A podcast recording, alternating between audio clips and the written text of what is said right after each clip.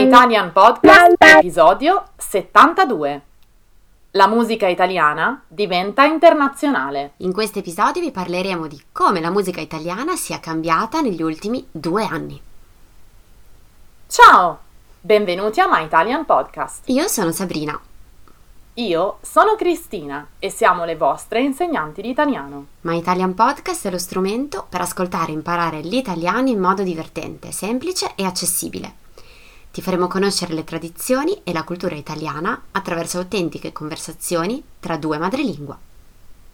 Hey you! Welcome to My Italian Podcast. Here you can listen to real Italian conversations by native speakers. If you don't speak Italian yet, don't worry. Just subscribe to our newsletter to get more contents and the transcripts of all of our My Italian podcast episodes. Sigla!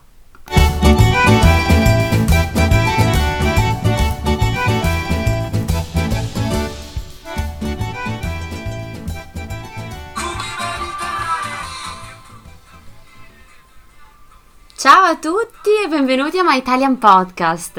Ma, ma cos'è questa musica, Cristina? Ma sei tu? Oh! Ops! Scusatemi.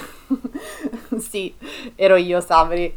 Non riesco più a vivere senza. Ma, che... ma cosa dici? Ma che ti succede? È la febbre di Sanremo. Oh, dopo aver guardato tutte le puntate del festival, ormai le mie giornate sono scandite dal ritmo delle canzoni sanremesi. Anche tu con questo Sanremo. Eh, ti capisco, queste canzoni sono ovunque, alla radio, in tv, su Spotify. Eh, certo, perché ormai la musica italiana è famosa in tutto il mondo. Mica pensi che l'ascoltiamo solo noi. Anche qui a Toronto io ho tantissimi amici canadesi che sono pazzi per la musica italiana, soprattutto da quando hanno scoperto il gruppo dei Maneskin. Ma sai che adesso che mi ci fai pensare hai ragione. Mi ricordo 4-5 anni fa quando parlavo di Sanremo ai miei studenti e nessuno lo conosceva. Dicevano che era un programma per vecchi. Beh, eh, forse un po' avevano ragione. Ma adesso molti di loro hanno seguito il festival e anzi ne sanno quasi più di me. Eh, assolutamente, Sabrina. Non dimentichiamoci infatti che il 2021 è stato l'anno dell'Italia e degli italiani.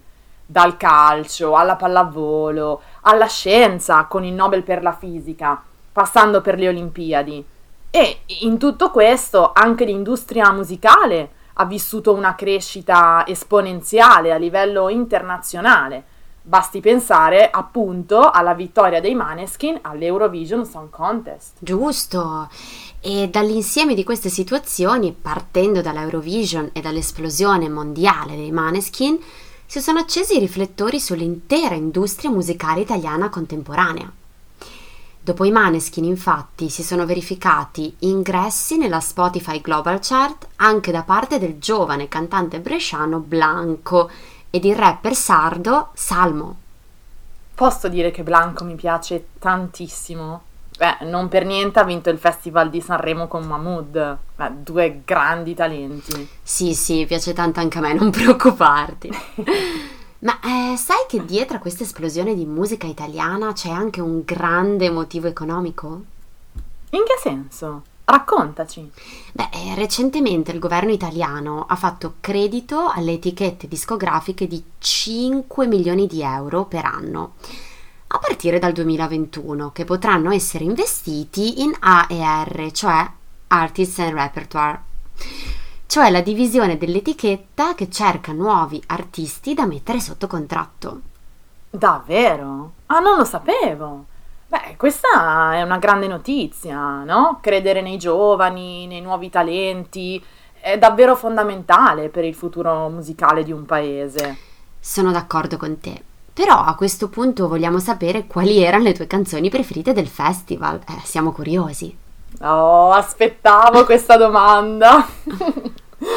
allora, i miei preferiti in assoluto erano Blanco e Mahmood, molto eleganti, con una voce pazzesca e secondo me hanno meritato di vincere. Poi una canzone che canto a ripetizione è dove si balla di Dargen d'Amico. Eh, non è pazzesca? Beh, secondo me quella canzone incarna benissimo la definizione di tormentone. Cioè, una volta che l'ascolti non ti si stacca più dalla testa. Esatto, esatto. E poi, vabbè, la mia lista sarebbe molto lunga. La rappresentante di lista, Emma, Elisa, San Giovanni. Un po' tutti, insomma. quasi, quasi. Dai, però che bello vedere così tanti ragazzi giovani e pieni di energia sul palco. E San Giovanni, che tu hai appena nominato, ha solo 19 anni. E non dimentichiamoci di Matteo Romano, anche lui 19enne, è diventato famoso attraverso TikTok. Ma non è incredibile?